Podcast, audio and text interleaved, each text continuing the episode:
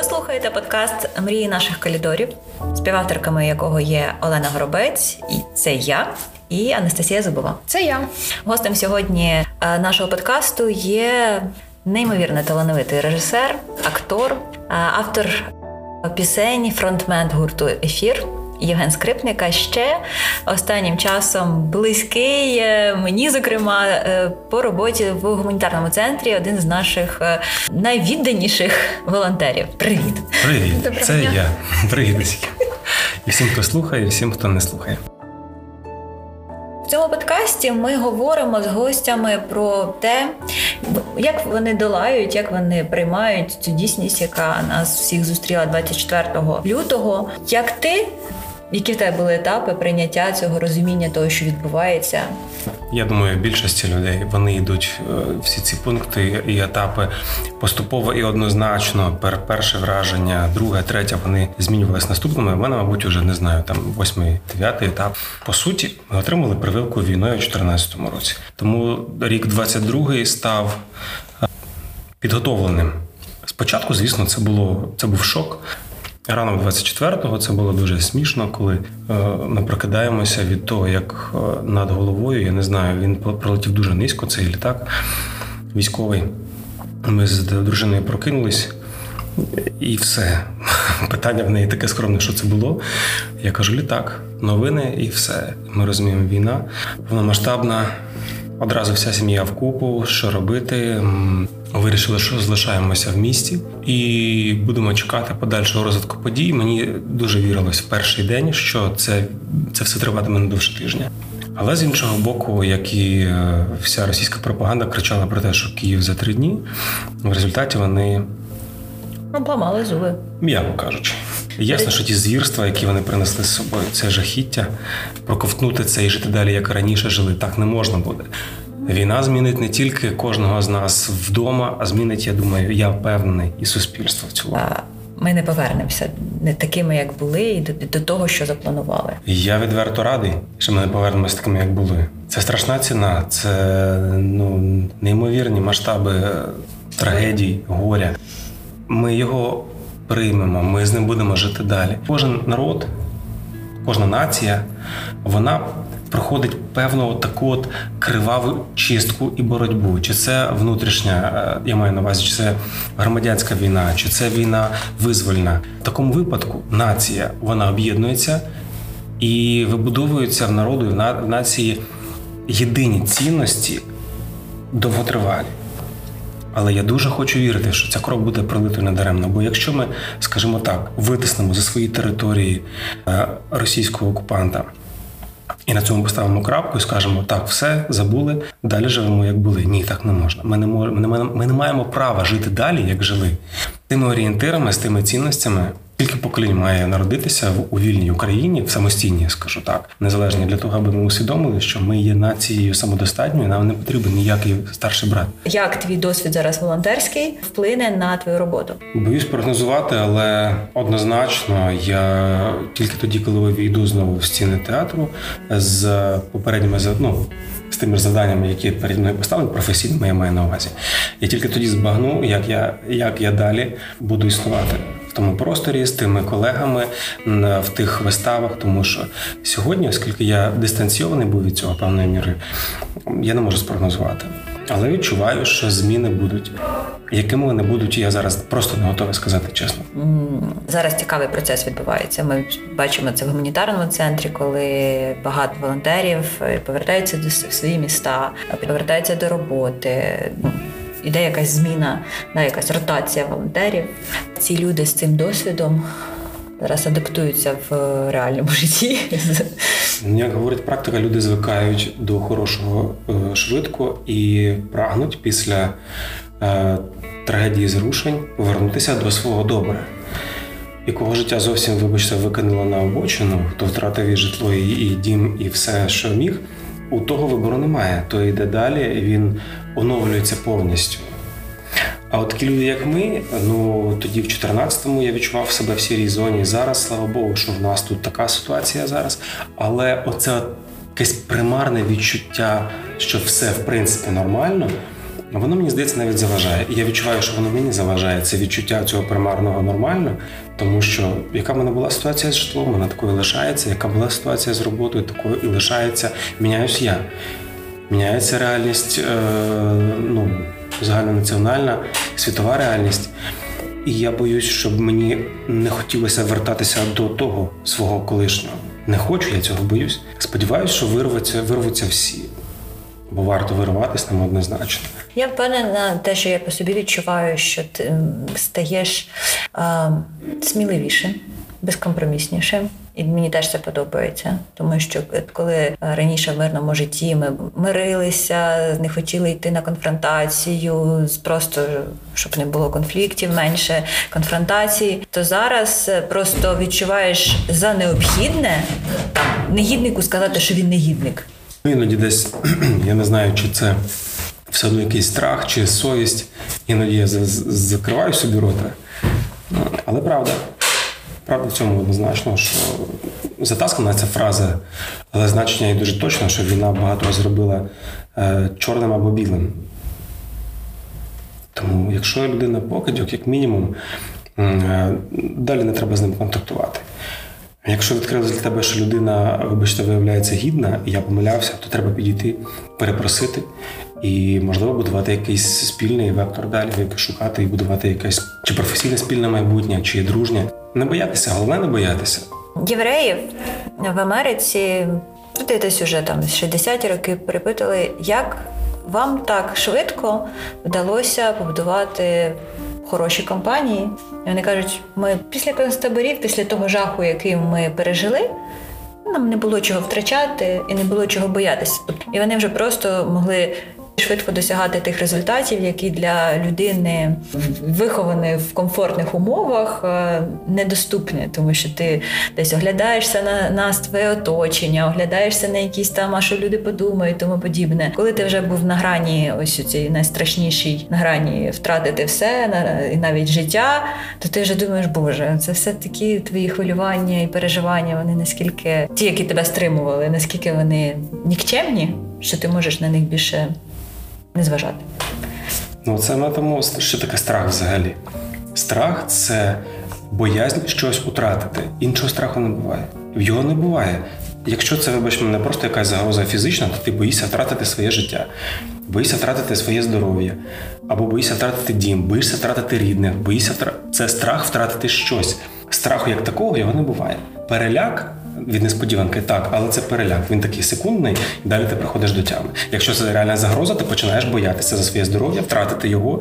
Тому я ж кажу, да, люди, які на сьогодні позбулися, втратили багато чого, у них е, натомість страх, є сміливість. Да, страх зникає. І чим менше страху, тим більше людина далі може зробити. Мені здається, що після 2014 року, після майдану, тоді ну дійсно відчувалося, що ну українці позбулися страху перед владою, перед е, е, тим, щоб заговорити, щоб щось озвучити. Але от е, частина лише людей, і частина людей, ну можливо, там як це сказати звичайним словом, там обивателі, то вони частково ну якось залишилися. Як в телевізорі на це все да, дивилися, що да. відбувається. І от навіть зараз я ну з жахом е, мені довелося чути ситуацію, коли е, адміністративними методами до людей застосували там певні репресивні заходи, натиснули там на родичів, які працюють в бюджетній сфері. Ну тому що так можуть, і люди бояться. Ну, страх нічого іншого покидьки не можуть нам пред'явити творчості, е, Жень, як ти з творчістю? З творчістю відверто скажу. Дуже в мене зараз так скромна е, робота, тому що ну, війна, хоча і на, не на Збройному фронті, я тут, але все-таки це забирає дуже багато часу, емоцій, сил. Е, тому на творчість лишається лише в той момент, коли я е, їду в транспорті і е, якось там не знаю, телефон поклав в кишеню, не слідкую за новинами. Можливо, влетить в голову якийсь рядок, якась думка художня. Але Що чомусь... це, це? Це пісні? Може е, бути? Ну, власне, я крім пісень нічого не пишу, не пишу. Ну, вірші, пісні, е, п'єс поки що ще не писав. Е, Тому стосовно авторства е, в літературному вигляді, чи вірші, чи пісні, то я кажу, влітають якісь рядки в голову, якісь думки, я їх намагаюся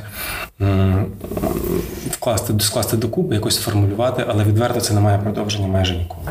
А стосовно режисерського, може, в мене такий трохи кіношний е, уявлення про режисерів, акторів. Е, то ви з кількома людьми тут пересікалися? Можливо, якісь образи у вас відклалися, чи якісь риси характеру? Да. Ну, як актор, я дуже хороша фраза як кради, як митець. Це означає, що бери чуже і роби його своїм. Так от як для актора я дуже багато бачу людей, з яких можна зчитувати, списувати, списувати, а якісь елементи поведінки, міміку, ще щось. Це дуже велике багатство. Я насправді, як актор, сьогодні почерпнув дуже багато в гуманітарному центрі. Я бачу таку кількість людей. Ми, до речі, кілька днів тому в нас в гігієні говорили про те, що я перезнайомився з такою кількістю людей за ці три місяці, з якою, мабуть, не перезнайомився за три роки останні. Я побачив дуже багато людей, і це комунікація, і це різні долі. Вони дехто виливає відразу, хтось е, в собі все ховає. Ти читаєш через ті очі, щось щось в людині бачиш. Звідти дістаєш з неї якоюсь якоюсь реплікою за жартом. Вона розкривається. Дуже багато цікавих людей, з яких можна щось взяти. Потім реалізувати на сцені.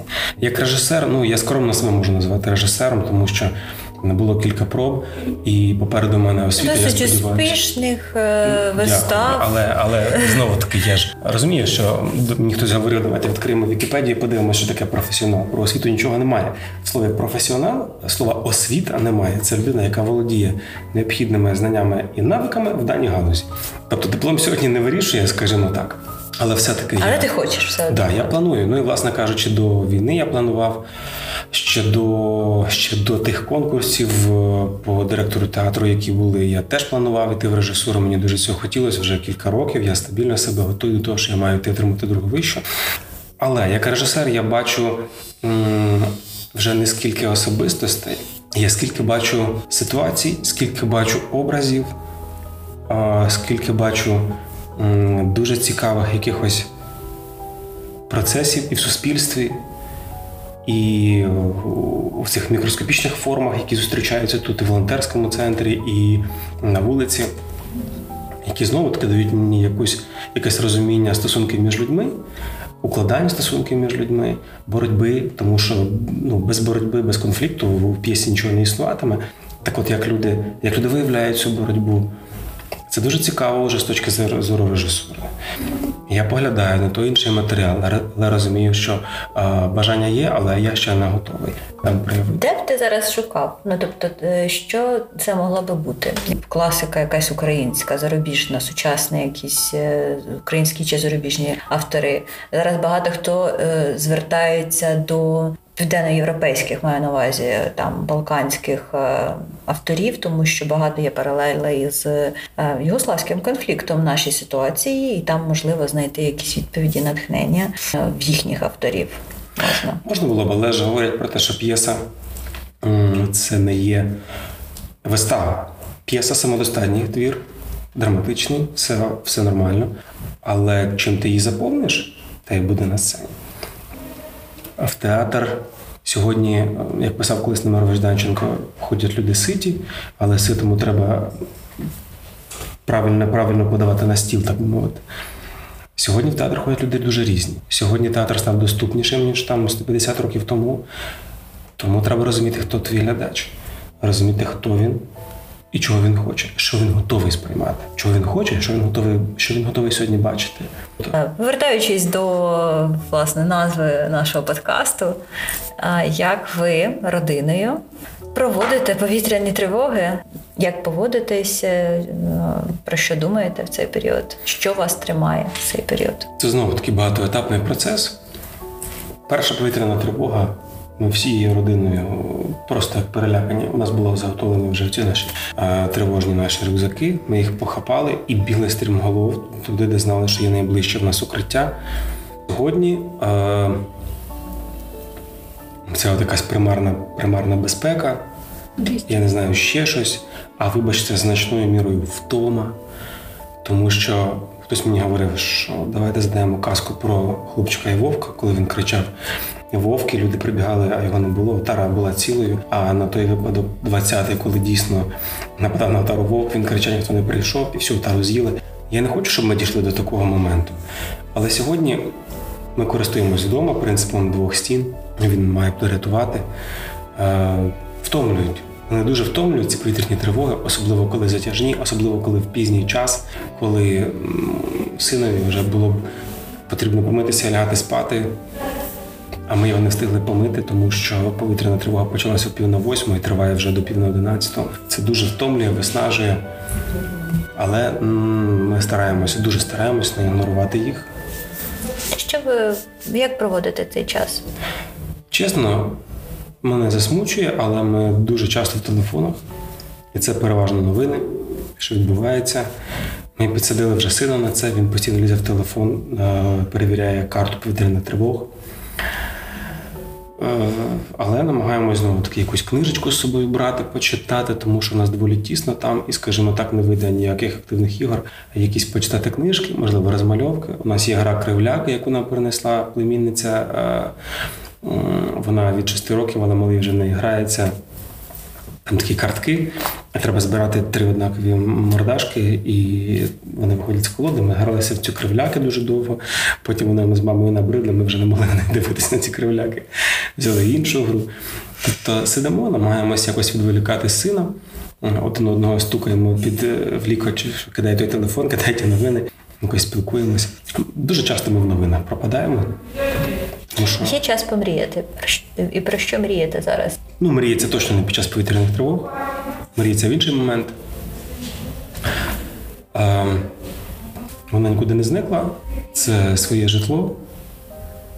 І ми з дружиною дуже хочемо будинок. Це майже нереально. Але все одно мрія вона є. Вона десь там тримається, ми докладатимемо зусиль усіх, які а, зможемо. Ну і дуже мріється спокійно дихати, а поїхати куди хочеться, Куди? спілкуватися з ким хочеться. Сьогодні нам вже хочеться поїхати в Чернігів, у Харків, тому що там у нас вже є е, друзі. Однозначно. Мене дуже радує, що ми скоро поїдемо в Крим, в український Крим на відпочинок. Е, Я сподіваюся, наступного літа. Ні, я не сподіваюся, я впевнений, наступного літа ми поїдемо в український Крим відпочивати. Мріється про сьогодні найбільше мріється про перемогу і про спокій. Щоб розуміти, як діяти далі. Тому що я кажу, в цій примарній сірій зоні, коли в нас нібито все нормально, а воно і збиває з пантелику, бо ти зважитись на різкий крок, відкинути всі страхи свої, втратити цю там якусь примарну зараз квартиру, яку нам театр допомагає орендувати, втратити цю роботу, яку не просто любиш, від якої просто фанатієш, божеволієш без неї. Ці е, десятки ролей і десь зриватися в інше місце. Боїмось це втратити. І я ж кажу, страх це втратити. Він прив'язує нас до цього місця, ми щось вичікуємо. Тому мріється про спокійне майбутнє після перемоги, про якісь реальні перспективи, про усвідомлене наше щасливе майбутнє. Мріється про те, щоб на українській землі більше не стояло жодної ноги окупанта. Хай вони лежать в землі. Це можна. Але не стоять на українській землі. Дякую.